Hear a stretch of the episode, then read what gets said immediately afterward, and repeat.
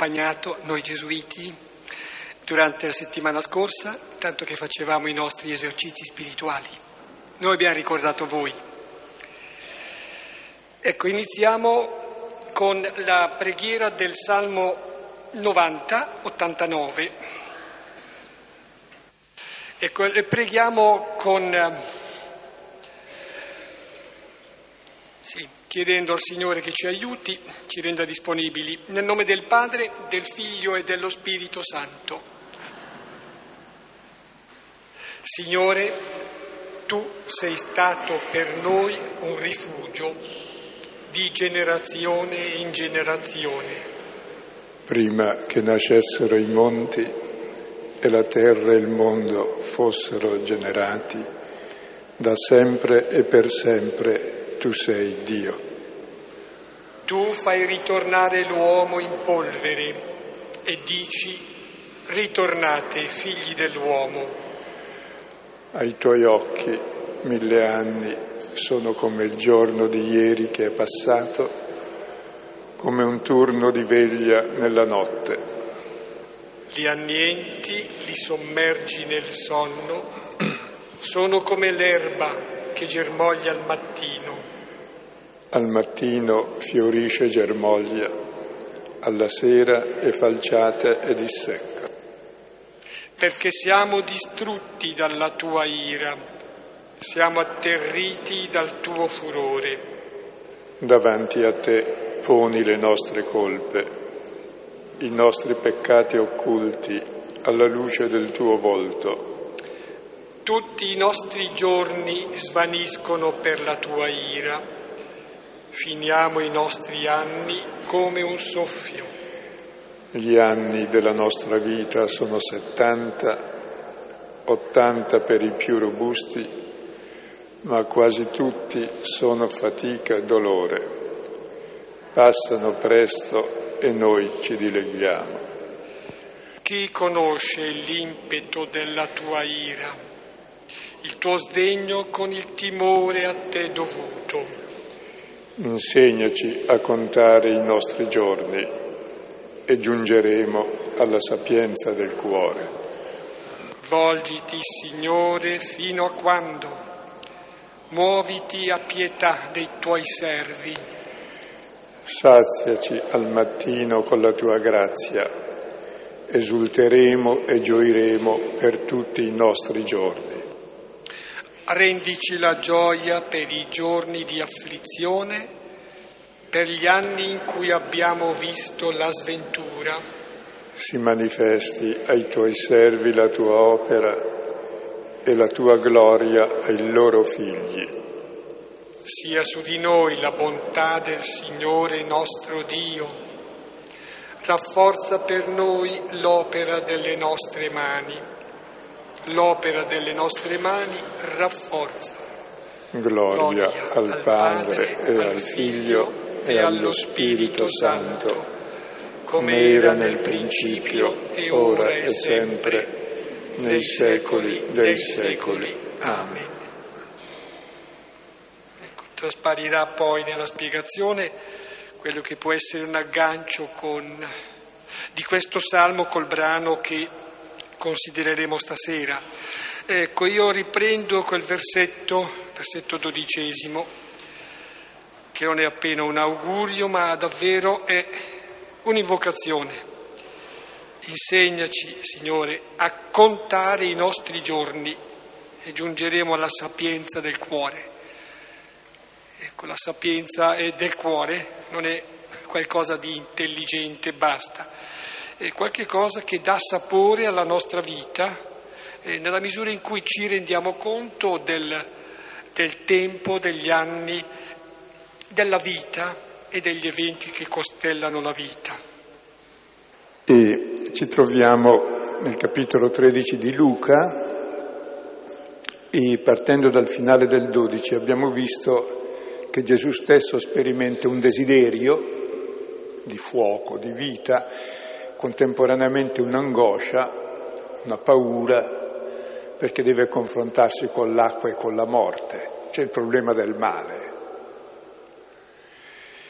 E abbiamo visto che il male non solo eh, sta nell'intimo di ogni persona, la differenza tra il desiderio e la realtà che ti fa paura, grazie dell'idea luminosa. Ti dà fastidio agli occhi. Chiediamo la luce al Signore, ma anche, anche una luce che va bene. Adesso ci vedo anche. Quindi c'è il male dentro di noi, ma c'è anche il male nelle relazioni verticali, abbiamo visto padri-figli, no? madri-figlie, nuore e, e suocere. Poi c'è il male orizzontale tra fratelli, quindi è che il male che entra nella nostra piccola storia quotidiana, che parte da dentro da noi e poi c'è verticalmente eh, che passa attraverso le generazioni e poi orizzontale passa in tutte le nostre relazioni. E poi c'è il grande male della storia, che non dipende da noi, ma che ci troviamo dentro immersi. E poi c'è anche il male della natura, arriva anche il terremoto e lo tsunami.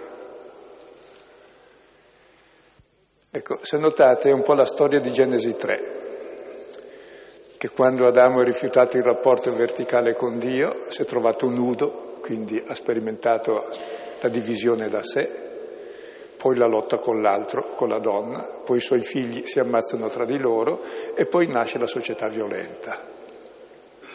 Quindi la storia di male, l'unico problema che ha l'uomo è il male, è come togliere il male. In genere noi il male lo togliamo in un modo molto semplice, secondo la favola che tutti ricordiamo di Esopo di Fedro, che Giove ci ha dato due bisacce, no?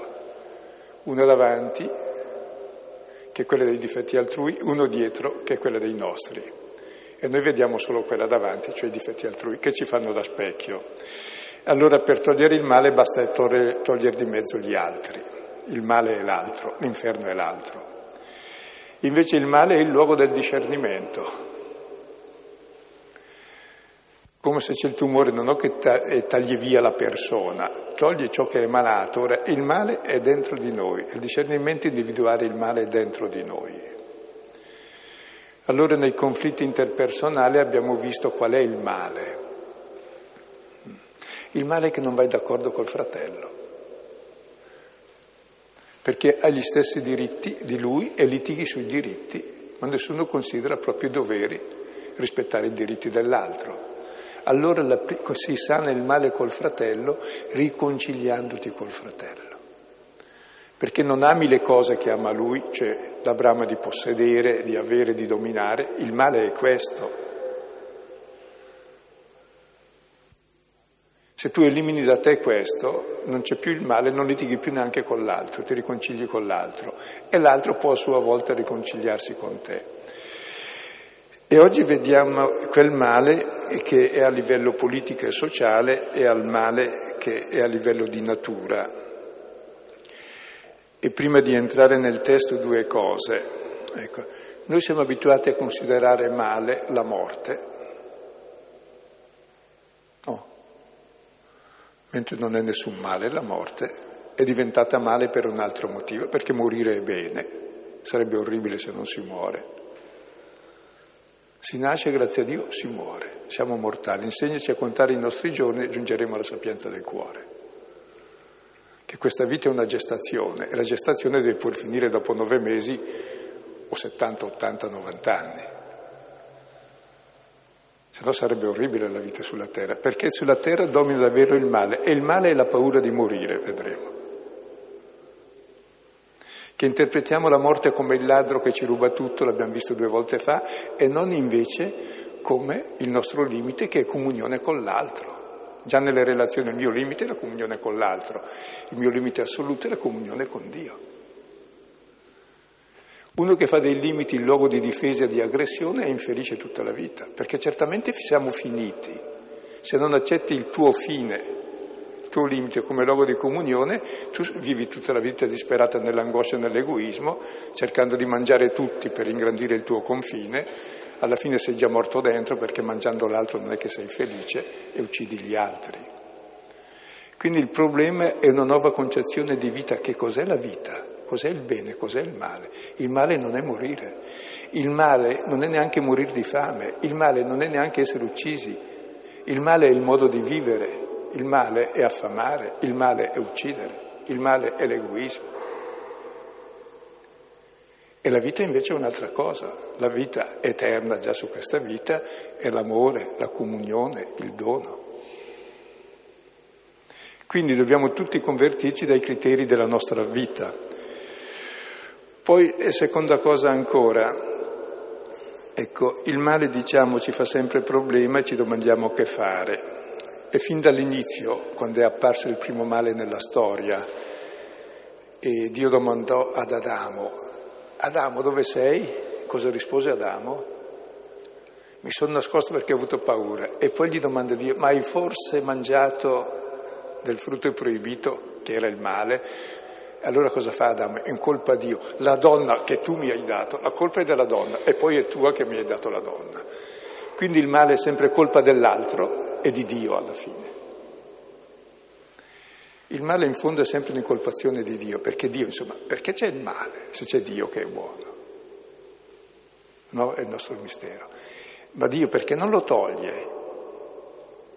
perché è impotente, allora che Dio è, perché è indifferente, ma allora che, che Dio è? Oppure perché è addirittura cattivo?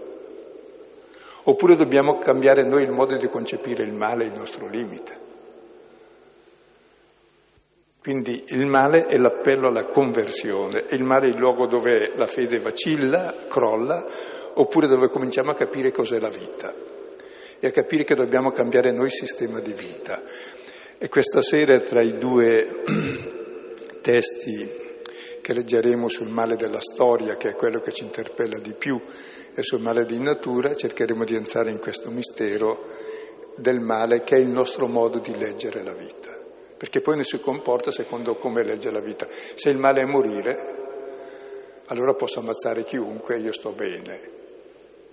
Poi siccome poi morirò, allora sarò sempre disperato allora vivrò sempre nell'angoscia, ma allora che vita è? Oppure la vita è qualcos'altro? Vediamo un po' in questo testo. E il capitolo 13 che adesso leggeremo comincia con la storia dei Galilei uccisi, terminerà con Gesù che è in Galilea e che c'è Erode, tetrarca della Galilea, che vuole ucciderlo. Ah, mi sono impiantato sulla domanda che facevi poco fa, la domanda che ci facciamo. Eh, perché Dio non toglie il male dal mondo? Forse, anzi senz'altro mi spingo avanti, ma mi è venuta in mente l'espressione, ecco l'agnello di Dio che toglie il peccato del mondo.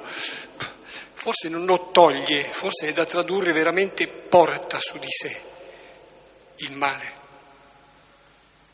Quindi Dio non toglie il male, ma lo porta. Ma vediamo dunque Luca, capitolo tredicesimo, i primi cinque versetti.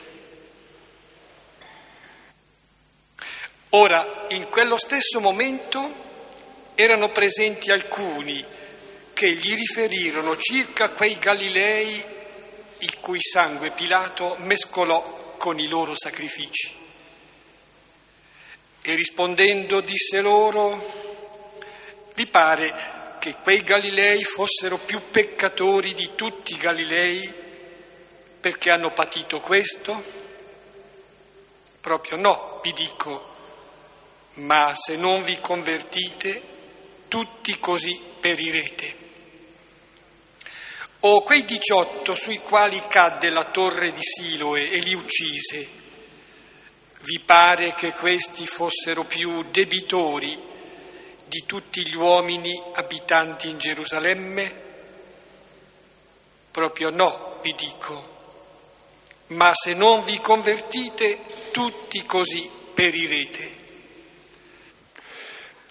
Ecco, la volta precedente avevamo visto il male, le volte precedenti, che è dentro di noi l'angoscia e la paura che c'è anche in Gesù, che diventa il luogo del discernimento, poi il male che c'è nelle relazioni padri-figli e poi il male che c'è tra i fratelli.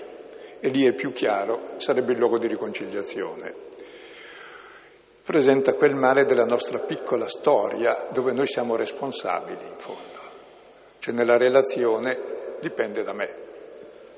Se io desidero le stesse cose che desidera l'altro, il negativo, cioè possedere, è chiaro che litighiamo. Se io desidero questa luce anche lui, alla fine strappiamo il filo e non ci vediamo più nessuno. Allora il problema del male interpersonale è capire che cos'è il bene. Il bene è la fraternità, il male è dividersi dal fratello, il male è la solitudine, il male è l'egoismo, il male è la non relazione. E allora ecco che le situazioni di conflitto sono quel luogo dove bisogna ristabilire la relazione che è vita, bisogna stabilire l'amore, l'equilibrio e in qualche modo siamo responsabili noi direttamente.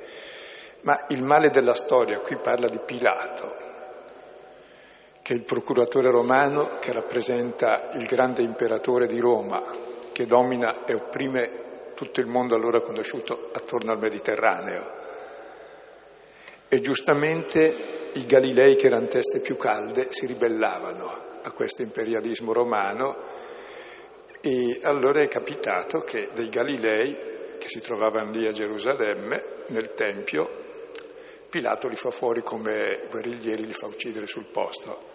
Col sistema che usano i terroristi l'ha usato lui in anticipo, perché il potere può fare il terrorista, perché gli altri sono canaglie, lui no.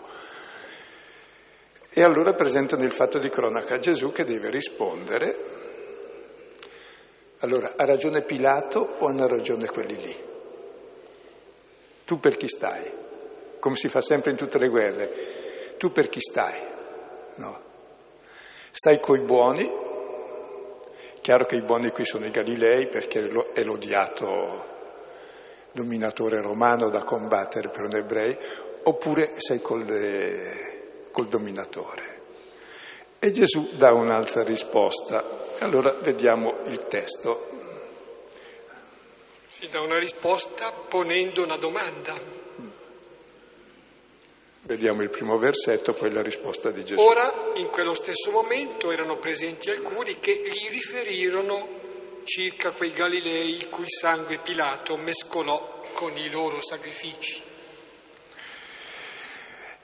È un fatto di cronaca. Sì, I giornali del tempo, la televisione del tempo, diciamo così, riferiscono questo fatto. Ed era comune che ci fossero queste ribellioni. Gesù aveva appena detto, pochi versetti prima, io sono venuto a portare fuoco sulla terra come voglio che si accenda. E poi dice, e non sono venuto a portare la pace, ma la spada. Che spada viene a portare Gesù? Ecco, innanzitutto si dice il Messia è venuto a portare la pace. La pace era il concetto supremo dell'impero romano, la pax romana, e la pace consiste in questo, che io arrivo con le mie truppe e faccio fuori tutte le opposizioni, poi domino, organizzo il potere, chi si ribella viene ucciso e così nessuno si ribella, così c'è la Pax Romana. E ancora la pace che oggi conosciamo cambia solo l'aggettivo, ma è la pace che tutti, finisce sempre in Ana questa pace, qualunque sia il nome alla fine. A tranne, beh, dipende da come finisce la nazione, comunque. Se fosse inglese sarebbe anglicana.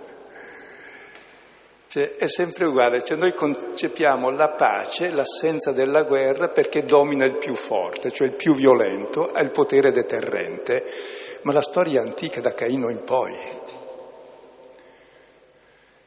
Il grande mistero, l'uomo è un animale politico, nel senso che polis, la città, vive nelle relazioni, non è come l'animale predatore che vive da solo e ha la sua zona e si difende. Deve per forza organizzarsi perché l'uomo è debole davanti alla natura, nessuno sopravvive da solo. Mentre il pulcino della gallina può vivere subito anche da solo, l'uomo è, piega tutta la vita e poi non è mai autonomo. Allora deve organizzarsi, ma sotto c'è una cosa divina nell'organizzazione dell'uomo. Ci organizziamo perché siamo limitati. E allora ci sono due modi di organizzazione. L'organizzazione che tutti conosciamo, che sta alla fondazione di qualunque Stato, c'è uno studioso, René Girard, che ha fatto uno studio e un, sì, un antropologo che si interessava di letteratura un po' attraverso tutti i miti, vede che tutte le civiltà sono state fondate con quel mito che conosciamo anche noi di Romolo e Remo, che sono due fratelli, chiaro, sono tutti fratelli. Poi uno fa un solco e dice guarda, se tu passi questo solco, il solco è la legge, il limite, io ti ammazzo, perché io ho il potere di ammazzarti e tu no. E Remo, eh, Romolo ha passato la soglia e lui ha ucciso e così è nata Roma. Cioè la città, vuol dire la relazione tra le persone, si fonda sul più forte che, dà, che ha il diritto di far fuori l'altro se trasgredisce la sua volontà, come tra i lupi il lupo è più forte è il capobranco perché gli altri si sottomettono, sono sbranati. In genere sono più intelligenti, gli animali si sottomettono. Gli uomini invece ci si uccide. Poi quando a sua volta il re diventa debole è vittima designata, è ostia, ostis nemico, è nemico di un bandito, come re Davide era un bandito, che alla fine ha fatto fuori Saul, perché diventa più forte. E tutta la storia in fondo che noi conosciamo ancora attualmente è fondata sul diritto del più forte che fonda il diritto. Già in, eh, nella Bibbia, già Caino si dice chi ucciderà Caino sarà vendicato sette volte. Chi farà una ferita a Caino sette volte tanto riceverà. E l'Ame che dice che 70 volte sette, cioè la prepotenza del più forte. Anche Caino è il fondatore di città. Le città vengono da Caino. Ora, in tutte le culture c'è questo mito, che è quello di cui viviamo ancora in politica, che è il più prepotente. Domina. Perché se no fa fuori gli altri. Supponi, come si fa a controllare il mondo? Beh, basta aumentare l'armamento atomico, l'altro l'aumento io lo aumento di più, fino a riuscire ad ammazzarci a far fuori il mondo 6.000 volte. Ecco, una volta poteva anche essere deterrente sufficiente che ci fosse il più potente che domina e gli altri stessero un po' sotto. Oggi no, perché basta un prepotentello qualunque che per caso si costruisce una, una bombetta in casa e può far saltare tutti. Quindi era un minor male che poteva funzionare, ma sotto c'è sempre questo criterio sbagliato. Se per esempio i Galilei avessero vinto, cosa avrebbero fatto? Prima di tutto era ridicolo, cos'è che vincano contro l'impero romano? È chiaro che perdono. Però se avessero vinto avrebbero dominato il mondo. È ridicolo, ma insomma, anche i mongoli sono riusciti ed erano pochi a dominare il mondo, quindi poteva riuscire anche Israele se si organizzava bene, anche i Galilei. Però cos'è? Si fa lo stesso gioco, no? Dove nel gioco vince chi è più forte nel gioco. Se il gioco è della violenza e della disonestà, il più violento e il più disonesto vince. Ora, nella Bibbia si dice che c'è lo stesso gioco anche con Caino e Abele, però la Bibbia chi dà ragione? Mentre noi nei nostri libri di storia diamo ragione a Remo, no. A proposito, il patrono di Sanremo, la città, si chiama San Romolo.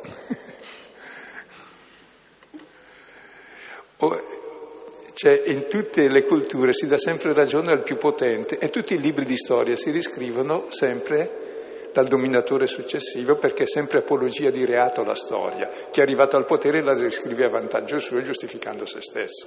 Per questo da che mondo è mondo. Nella Bibbia invece fin dal principio si dà torto a Caino. La novità della Bibbia è questa, che svela il male nascosto fin dalla fondazione del mondo e che non avendo accettato il padre comune non accetti il fratello e ammazzi il fratello. Allora la tua relazione, l'uomo necessariamente relazione, come solitudine dal padre ti senti orfano, così fai fuori l'altro perché vuoi essere l'unico, vuoi essere tu padre di te e l'unico al mondo. Io mi sono fatto da sé e tutti sono sotto di me. Ed è la storia che tutti conosciamo.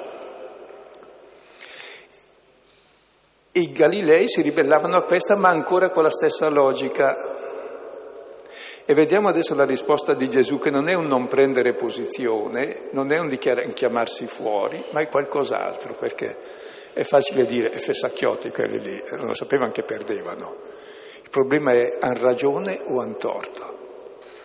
Perché anche se perdo e ho ragione, ci sto, tutti i martiri cristiani sono sconfitti anche Gesù, ma aveva ragione e dopo duemila anni se ne parla ancora.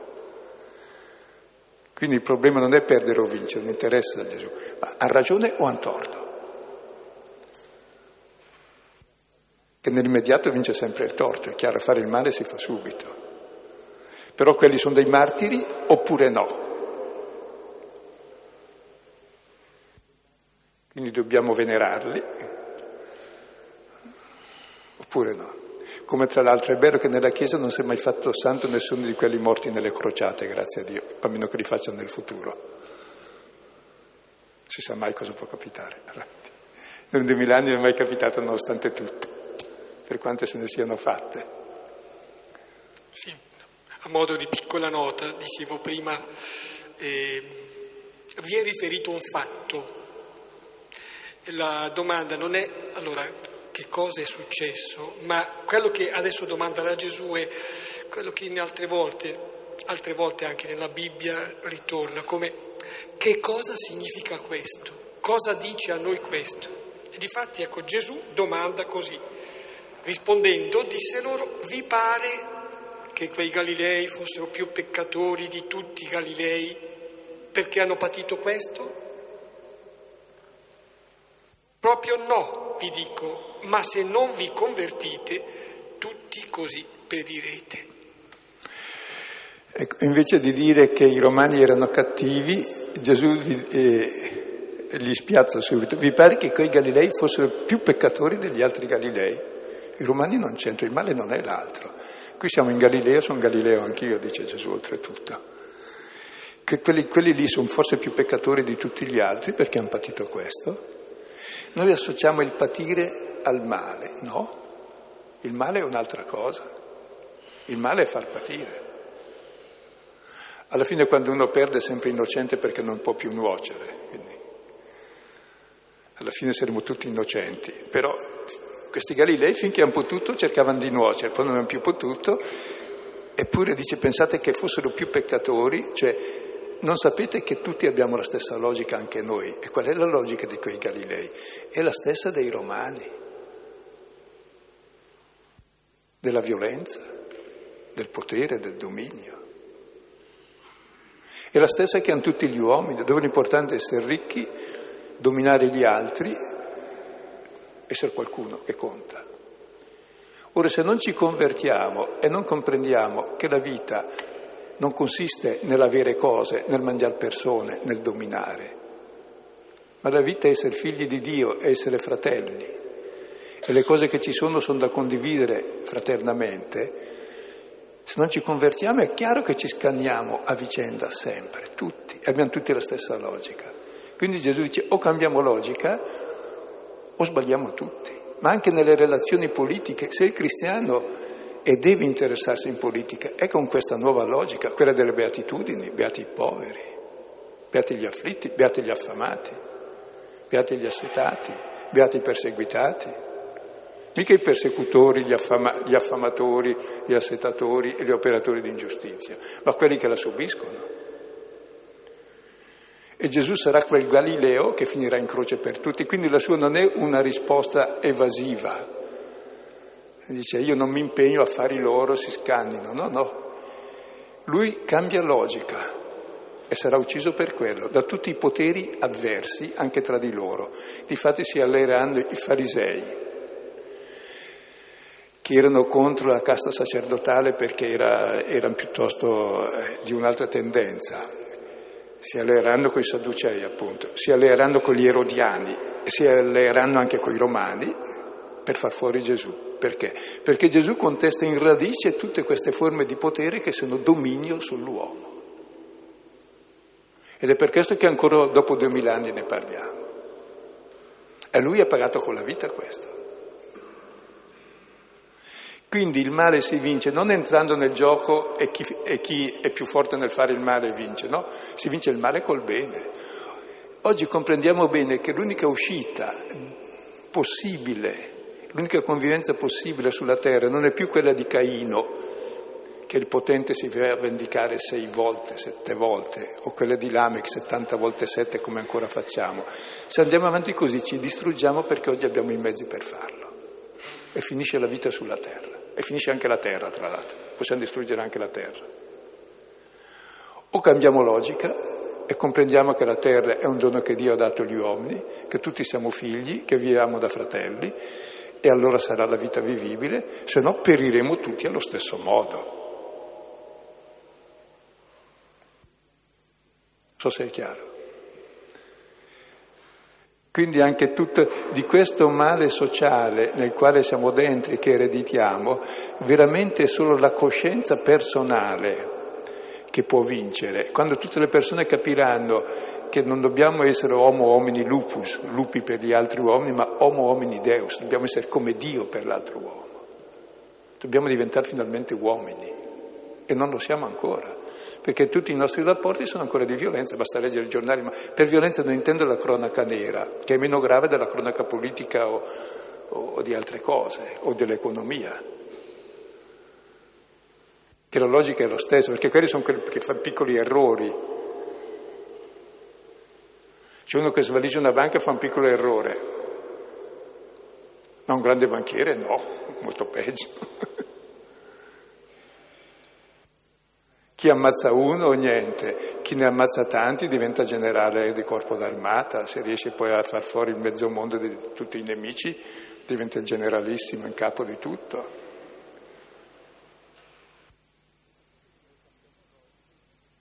Quindi o cambiamo logica e capite che eh, non è una posizione comoda perché chi fa così c'ha contro i Galilei, c'ha contro Pilato, c'ha contro i Romani, c'ha contro gli altri ebrei, ma c'ha contro tutti.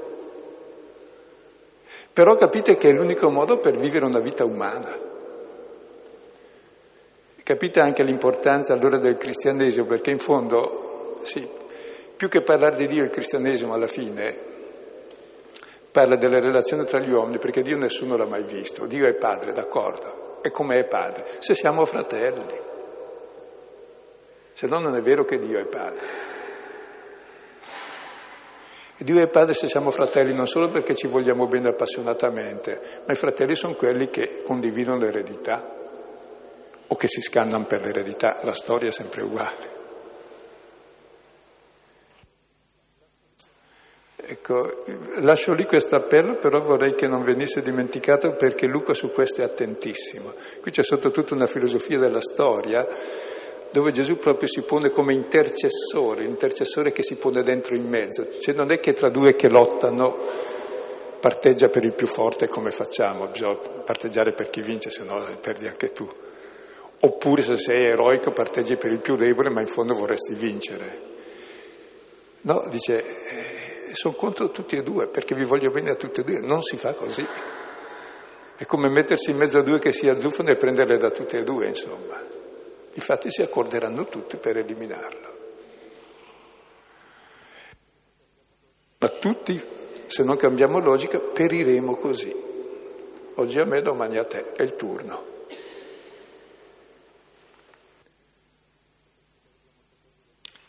Ecco, ci sarebbero molte cose da dire su questo, ma eh, che il Signore ci aiuti a capire che dobbiamo cambiare come modello di uomo. E Gesù davvero Apocalisse 5 tu dicevi all'inizio l'agnello di Dio che porta su di sé il peccato del mondo, dove portare su di sé vuol dire anche togliere, cioè vince il male portandolo. Anche oggi il male della storia, chi lo porta? Quei miliardi di persone che muoiono di fame. È il male che facciamo noi del primo mondo, portano loro. Sono loro che ci salvano, sono loro gli uomini, noi siamo i non uomini. Se non ci convertiamo, ha ragione ad ammazzarci, speriamo che non lo facciano, se no diventano come noi, ma dovremmo aprire gli occhi anche noi da che parte stiamo.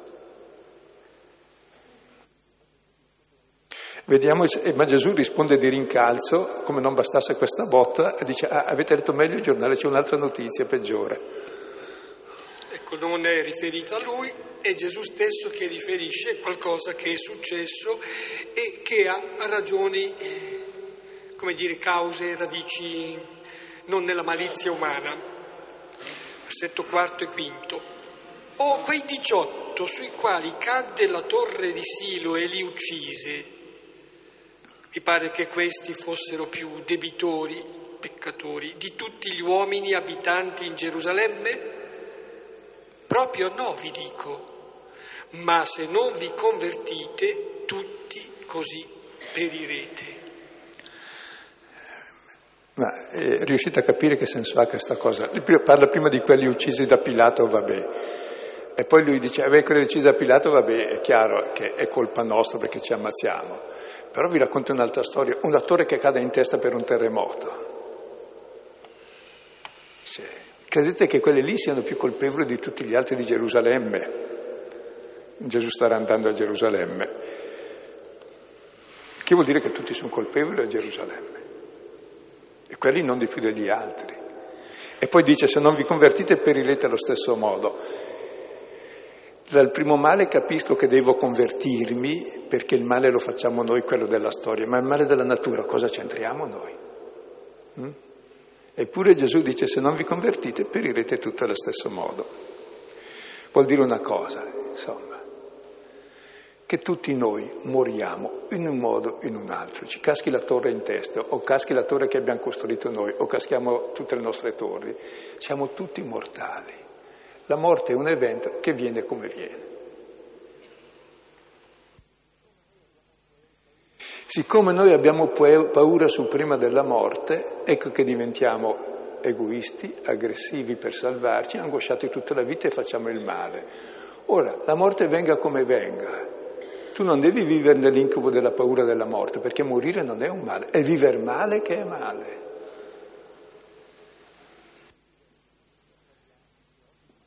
Ci si accorge anche oggi quanto è male il vivere oltre certi limiti, con tutto l'accanimento terapeutico, i problemi annessi e connessi, che il martirio era roba da niente i martiri. Le frecce di San Sebastiano, un quarto d'ora se la cavava. Uno che è in ospedale in terapia, eh, non so, eh, può andare avanti anni e anni, trafitto continuamente, dentro e fuori. C'è tutto per l'ansia di vivere, ma quando è l'ora si muore in pace, Dio mio. Il male è il peccato, non la morte. Cosa consiste il peccato? Il peccato consiste nell'aver posto il nostro io al centro di tutto, per cui dove finisco io finisce tutto. Allora sto attento a non finire e ho paura di morire e allora nel mio limite io aggredisco, attacco, vivo nell'angoscia se non ci riesco e questo è il male. Come noi intendiamo la morte. E dice Paolo, il pungiglione della morte è il peccato. Se non ci fosse il peccato, la morte non avrebbe il veleno, sarebbe il ritorno a casa come il nascere, non sarebbe un trauma, sarebbe il venire alla luce. Così dopo nove mesi di gestazione veniamo alla luce, tutto sommato è un trauma ma è bello, dopo più o meno 90 anni veniamo alla luce di figli di Dio ed è bello. Se no perché stiamo al mondo?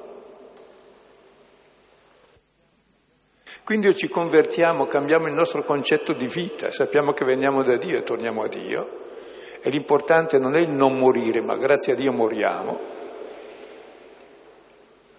e sapere che la morte è la comunione con Dio e se so questo vivo la comunione con i fratelli durante la vita e vivo già ora la vita eterna. Allora è vivibile la vita sulla terra, è bello vivere, è bello morire. Se no è orribile vivere e morire non ci si riesce più oggi perché abbiamo tanta paura di morire che abbiamo t- fatto tanti espedienti per non morire che viviamo la morte continua, condannati alla, mo- alla vita eterna, intesa come morte eterna. Quindi c'è davvero convertirci dal nostro falso modo di intendere la vita e la morte. Non è male morire, si vive, si matura e poi si passa di là. Oh. Il male è vivere male. E se noi vivessimo una vita serena sapendo che andiamo all'incontro con lo sposo, moriremmo tranquilli, vivremmo tranquilli e staremmo meglio e credo non ci sarebbero poi tanti mali sulla terra se non quelli che possono venire, ma che sarebbero un luogo poi di comunione, di aiuto reciproco e di crescita, di umanità in fondo. E oggi siamo tutti in questo, e questo è il male più radicale, tra l'altro, che ha sperimentato anche Gesù, eh, perché cominciava Gesù, se ricordate, tre volte fa, dice due volte fa, ho un desiderio e come desidero che sia compiuto gettar fuoco sulla terra, cioè l'amore, la vita, la luce. E un'angoscia, è come sono angosciate fino a quando non si sarà realizzato, un battesimo, cioè la morte. anche lui sperimentava questa paura. Quindi anche per lui questo è stato il luogo del discernimento, di vedere cos'è il male. Il male è questa paura che ha avuto anche lui. Nell'orto cominciò a aver paura e la paura è la radice fondamentale del, del nostro male che deriva dal peccato. Dove finisco io finisce tutto. No, Gesù è il primo che dice sia fatta la tua, non la mia volontà, quindi accetto anche questo. In fondo accettare i nostri limiti è l'unico modo per, essere, per esistere. Se non li accetto sono se non mi accetto sono sempre in lite con me e con tutti. Eppure c'è un male che mi impedisce la conversione a uscire da questo male che è l'egoismo.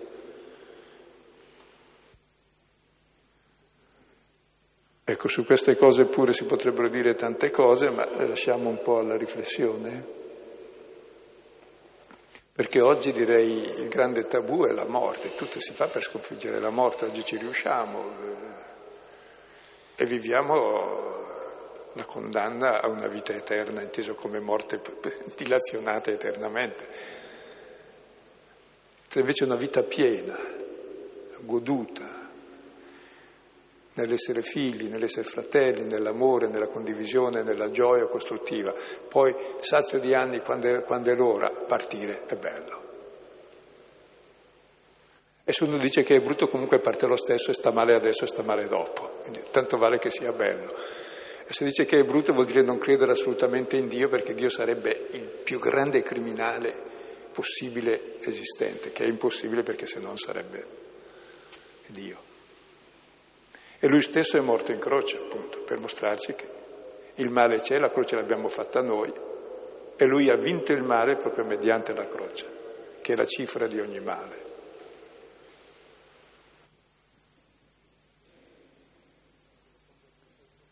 Ecco, la conversione è proprio a passare dall'uomo che è lupo per l'altro uomo all'uomo che diventa come Dio con l'altro, perché sa che cos'è la vita. La vita sono le relazioni positive, è la compagnia, è la solidarietà, è l'amore. Questa dà felicità. Non l'ammassare cose, il dividersi dagli altri, è... no, quella è già morte, che vivi tu e che semina attorno a te e che ha come radice la paura della morte. Quindi la conversione più radicale è questo accettare la vita nei nostri limiti, sapendo che vengo da Lui e torno a Lui, sì. E viviamo nella, nell'attesa che si compia la beata speranza e venga il nostro Salvatore Gesù Cristo. E anche se non l'attendi, verrà. Allora sarà per te un ladro, comunque un ladro che ti porta a casa, stai tranquillo, non te la ruba. Ecco, con questo veniva già indicata la connessione stretta con il capitolo dodicesimo a cui rimandiamo senz'altro suggerendo qualche testo che aiuta. Ma partendo dai salmi abbiamo pregato il Salmo 90, 89, si può pregare anche il Salmo 136, 135, che è una rilettura, diciamo, bah, dei fatti della creazione, ma dei fatti anche della storia, sempre scorgendo che sullo sfondo c'è la presenza del Signore e di un Signore che è misericordia, che è bontà, che è amore. Forse un altro salmo potrebbe essere suggerito, il salmo 95, 94 e il salmo 33, 32. Ecco, non sto a documentare perché, ma la connessione la si vedrà. Poi nel Vangelo di Luca, prima ancora del capitolo dodicesimo a cui farò riferimento, Luca capitolo sesto, 27-38, eh, c'è un versetto che è centrale, diventate misericordiosi. Nativamente non si è. Ecco, eh, però il Signore ci dà la possibilità e quindi ci impegna e questo può far cambiare davvero, solo questo può far cambiare il modo con cui si vive la vita e quindi si tessono relazioni con, con Dio e con gli altri.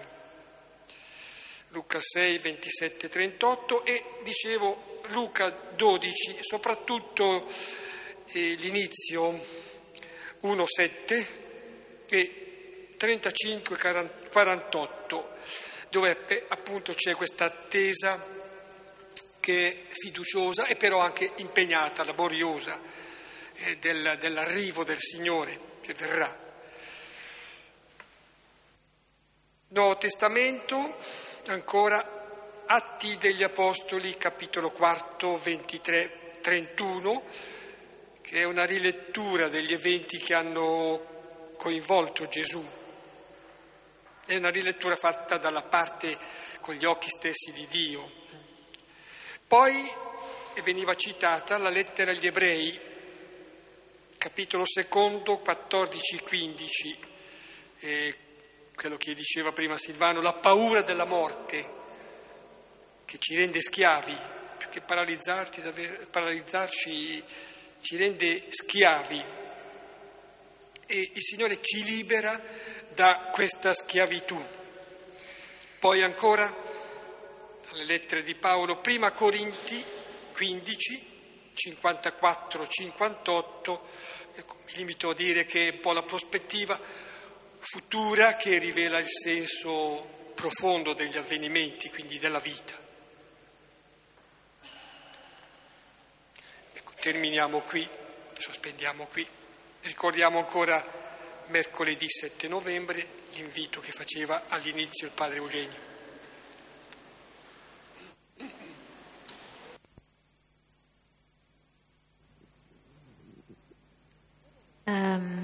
Io volevo sapere se eh, dunque Gesù ha vinto il male con la croce, attraverso la croce, ma questo significa che oggi ci sarebbe ancora più male di quello che c'è se lui non fosse morto in croce? Era una domanda. Sì, eh, capiremo meglio alla fine come lui l'ha vinto sulla croce, ma il male continua e noi siamo chiamati a vincere allo stesso modo, non è che lui si sostituisce a noi, cioè Gesù ha mangiato, ma devo mangiare anch'io. Gesù ha vissuto da figlio, ma devo viverlo anch'io. Allora lui ci ha aperto la via, ci ha dato il suo spirito perché continuiamo a fare ciò che lui ha cominciato a fare.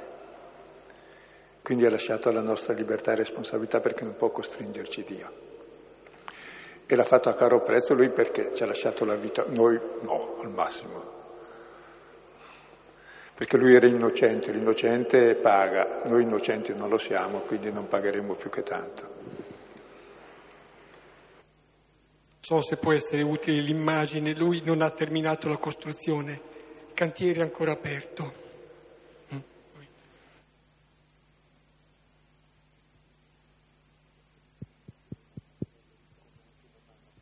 Come anche una mamma può dare la vita al figlio, ma non può sostituirsi al figlio, lo ucciderebbe.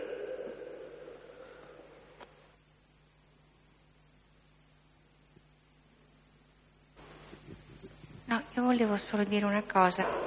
Ci sono anche degli altri innocenti nel mondo, non innocenti, vuol dire, non è che uno vuole eh, paragonarli a Cristo, ma c'è tanta gente che si è sacrificata per gli altri. Mi vengono in mente anche dei sacerdoti in campi di concentramento che hanno offerto la loro vita per salvare altri.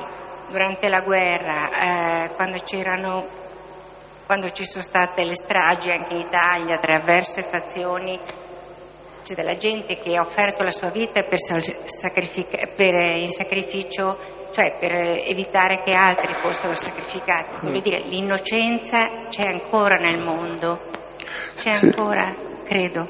Sì, sì, grazie a Dio. Anzi, tutti quelli che noi consideriamo non uomini sono mediamente innocenti, sono quei miliardi di persone che subiscono l'ingiustizia. Solo che normalmente vorrebbero farla se possono, però normalmente neanche perché non ci riescono e poi ci sono davvero innocenti. Adesso mi è venuto in mente mentre parlavo dei due avvocati musulmani che avevano difeso un prete cattolico e sono stati uccisi per questo. Martiri. Avevi accennato alla, all'economia che governa il mondo, che è poi la prima forma di rapporto fra gli uomini. E, ehm, e poi l'uomo si è fatto anche delle domande, come dire, sugli altri aspetti della, della relazione e magari dopo ha scoperto che anche l'economia ha bisogno di una spiritualità.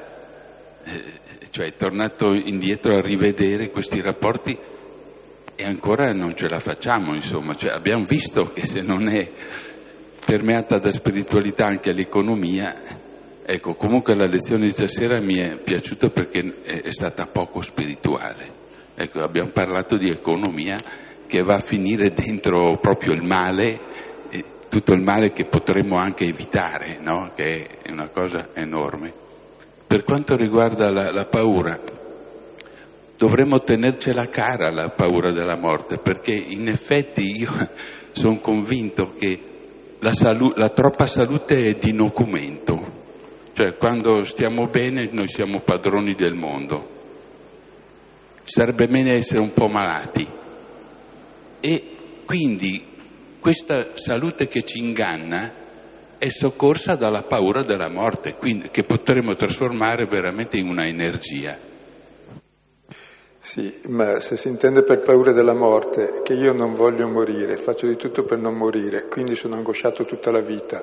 Quando uno è angosciato, se tutto va bene va a mangiarsi cioccolata, se non mangia le persone e così, invece mangiare cioccolata scambia il mondo per un cioccolato, una torta da mangiare, era questo che intendevo per paura della morte. Cioè, il delirio, non accetto i miei limiti. Di nascere, di vivere, di essere quel che sono e anche di morire. Chiaro che poi dopo devo migliorare le condizioni di vita, eccetera, ma se non accetto in fondo i limiti come luogo di comunione, se lo accetto come luogo di comunione è già anche superato il limite. Ma posso superare il limite o mangiando l'altro o entrando in comunione, in fondo. Ma mangiando l'altro non lo supero, ampio la morte e sono già morto dentro. Se invece accolgo l'altro, è già vinta la morte, è già comunione e vita che si trasmette questa, e che è qualità di vita già bella. E una vita bella cresce e quando sarà matura poi fiorirà. Cioè la paura della morte trasforma il desiderio di vita in incubo, in privazione di vita, e questo è il fatto. Mentre invece è meglio giocare sul desiderio di vita e sapere cos'è la vita, la qualità di vita. Preghiamo. Padre nostro che sei nei cieli, sia santificato il tuo nome, venga il tuo regno, sia fatta la tua volontà, come in cielo, così in terra. Dacci oggi il nostro pane quotidiano e rimetti a noi i nostri debiti, come noi li rimettiamo ai nostri debitori, e non ci indurre in tentazione, ma liberaci dal male. Amen. Nel nome del Padre, del Figlio e dello Spirito Santo. Buonanotte, arrivederci.